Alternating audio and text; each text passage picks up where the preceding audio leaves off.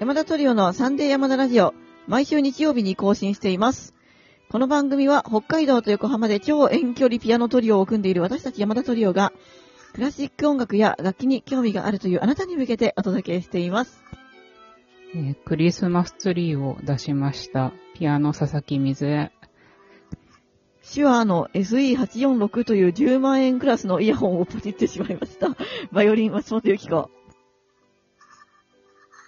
10日ほど前にコロナに感染してしまいまして、今は無事に療養明けああ、よかった。はい。チェロ山田圭一です。よろしくおもうあ願いします。とコンシェルジュだけよ。コロナになってないのね。そうわかんない方がいい ね。よ。ね、出かけられないしうん何にもできないしね。そうだね、ならないことを祈ってますけど。はい。ということでね、うん前回はコンシェルジュが、えーファイナルファンタジー10という、エヴァンゲリオンみたいなゲームについて話してくれたんですけども。違いま。す。違うの？違います。違うよ、全然。まあいいよ、それで。うん、話しましたね。うん本日はですね、思い出の一曲、ドボルザーク作曲、新世界より、ということで、お送りしたいと思います。えー初回はですねです、か？ん？何？ああ、こもう、ごめんなさい。どうぞ。ああ、すいません。はい初。回はですね、山田にアドルフ・ビアランのチェロソナタについて話してもらって、まあ、ドラマのようなですね、エピソードが盛りだくさんで、とても素敵だったんですけど、あの、今回は私の思い出で、この曲はですね、小学5年生の時に、あの、遡るんですけれども、あの、母がですね、新聞で見つけてきたんだったと思うんですけど、ちょっとそこが曖昧なんですが、東京ジュニアオーケストラソサエティっていうオーケストラの団員募集が出てたんですね。で、それがうん。多分その年に発足したんだと思うんですけど、そんそれで入団にはオーディションがあるので、オーディションを受けたんですよ。うん。うんでその時全然バイオリン自体がやる気がなくて、で、でもなんか多分母は素晴らしい音楽体験をさせてあげたいみたいな感じで思ってたんだと思います。そのオーディションには落ちたんですよ。え、で落ちるとかもあるんだね。落ちますね、全然。あ、そうなの？うん結構落ちてますよ。え、そうなんだ。あレベル高いってこと？うん、そうだと思う。みんな上手だったし。で、その、オーディションは落ちたんだけど、その時面接してくださったのが、NHK 交響楽団の篠崎文則先生って、わかりますかね？うん、すごい。テレビにもよく出てるじゃないですか。そうあの、マロっていう愛称で親しまれてる先生なんですけれども、多分ね、そう、当時まだ30代前半とかだったんだと思うんですよ。でももうすごい貫禄があってね、超いかつかったんですけれども、で、その時まあオーディション落ちたので、それから別の、あの、私がバイオリンを習ってた先生を別の厳しめの先生に変わりまして、で、それからもう一回オーディションを受けたんですよ。そしたら、オーディションに合格して、で、その、まあ、その時の面接の先生はですね、あの、マロー先生じゃなくて、NHK 交響楽団を今は対談なさってて、モルゴアカルテットとかをやって、精力的にご活躍なさっていらっしゃる、ビオラの小野久志先生っていう方なんですけど、わかりますかね？すいません。わかんないね。そう、小野、小野先生もね、はいすごい先生なんですけど、まあ、その、N 教の、あの、まあ、トップを弾いてた方なんですよ。ビオラのね。うんで、その、まあ、その時に、まあ、その先生がビオラなので、あの、一緒にオーディションを受けて、一緒に入った同じ学年の小学5年生の子がいて、6年生かな。で、その、その子が、まあバイオリンで受けたんですけど、ビオラで入団しまして、で、今その子がすごい世界的なビオラ奏者になってますので、これはまた別の機会にお話ししようと思います。で、ちなみに、まあそのオーケストラ入って、で、あの、この今日お話しするドボルザークの交響曲第9番、新世界よりをですね、演奏したんですね。中学3年生の夏なんですけど、で、なんで今日この話をしようと思ったかっていうと、あの、今日、まさにコンサートでこの曲を聴いてきたんですよ。ああそうなんだそう、うんもうすごい懐かしいと思って。あの、で、あの、中学生の時に、まあ、このセカンドバイオリンのパートをですね、1年間ずっと弾いてたんで、もうすごいよく覚えてるんですね。細かいとこまで。ここがどうだとかね。で、まあ、うんそれで、月に2回、月島に通って、月島、わかりますか？月島って。うん場所の名前ですか？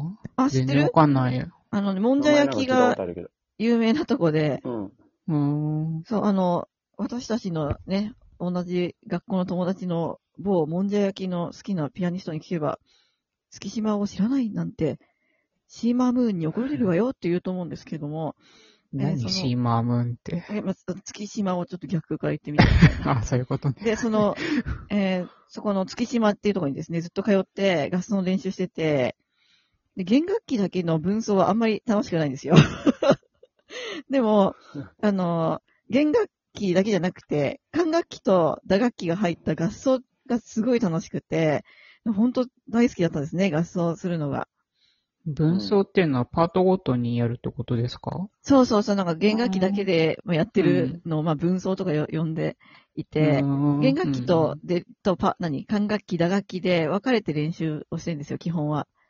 うんうん。なんですけど、まあ、数ヶ月に一回とか、とえっ、と、コンサートの近くなると、合奏をやるので、それがすごい楽しみで、で、自分一人だと、なんか絶対こういうダイナミックな演奏できないじゃないですか。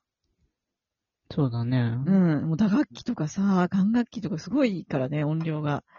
なのでうんもう、本当にね、感動的な音楽体験ができて、あの、今となっては、母には本当に感謝しています。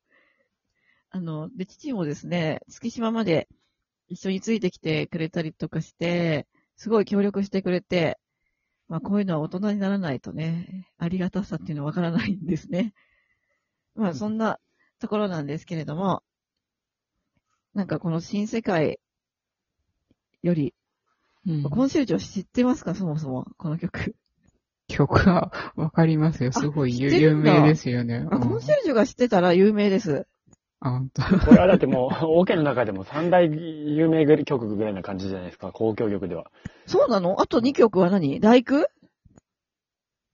え、まあ、まあ、どれかっていう、ああれだけど、まあ、運命とかも入るんじゃない？ああ、そうね。三大大工入るかな？大工もまあ有名だけど。そうだね。もう一個未完成とかじゃないの？ああ、シューベルト。あちなみにうんまあ有名な曲じゃ多いけど。あ知ってる公共曲言ってみてよ。ーええでも私タイトルをね、覚えられない病、病気なんだよあねーで。も新世界は覚えてるっていう。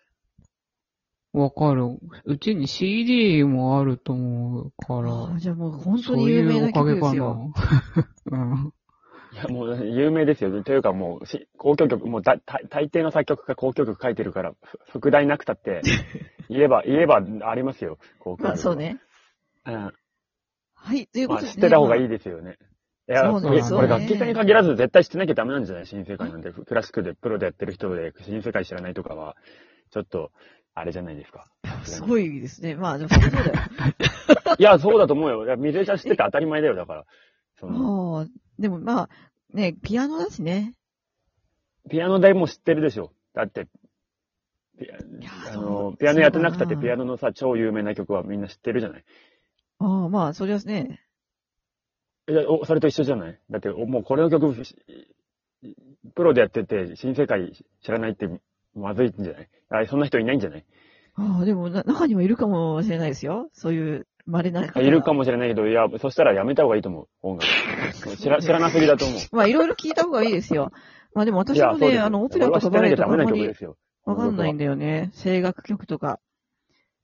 え、どうなんでしょうで、新世界してなきゃダメですよね。あの、この、もまあ、みみてちゃんはもちろん知って、知ってましたけど、あそれを確認するのが失礼じゃないかなって思っちゃうぐらい。ああ、まあね。いやわかんない当たり前。確かにね、割ってとテレビとかでも流れるよね、結構。まあ、聞いたことあるとか、だから、うんね素人アマチュアの人がプロの人を新世界知らなかったら、幻滅しませんか？いや、もう大爆笑ですね。あ、バイバックとか、だから、恥ずかしいってなっちゃうと思う。絶対知らなきゃダメですよ。そうね。はい。いや、その、一般人が知らないのとはわけが違いますよ。音楽や、やってるもう時間が、あれ、なくなっちゃった。じゃあ、ごめんなさい。えお便り読もうと思ったけど、あのーまあちょっとあ、じ、ゃあ次回に回してください。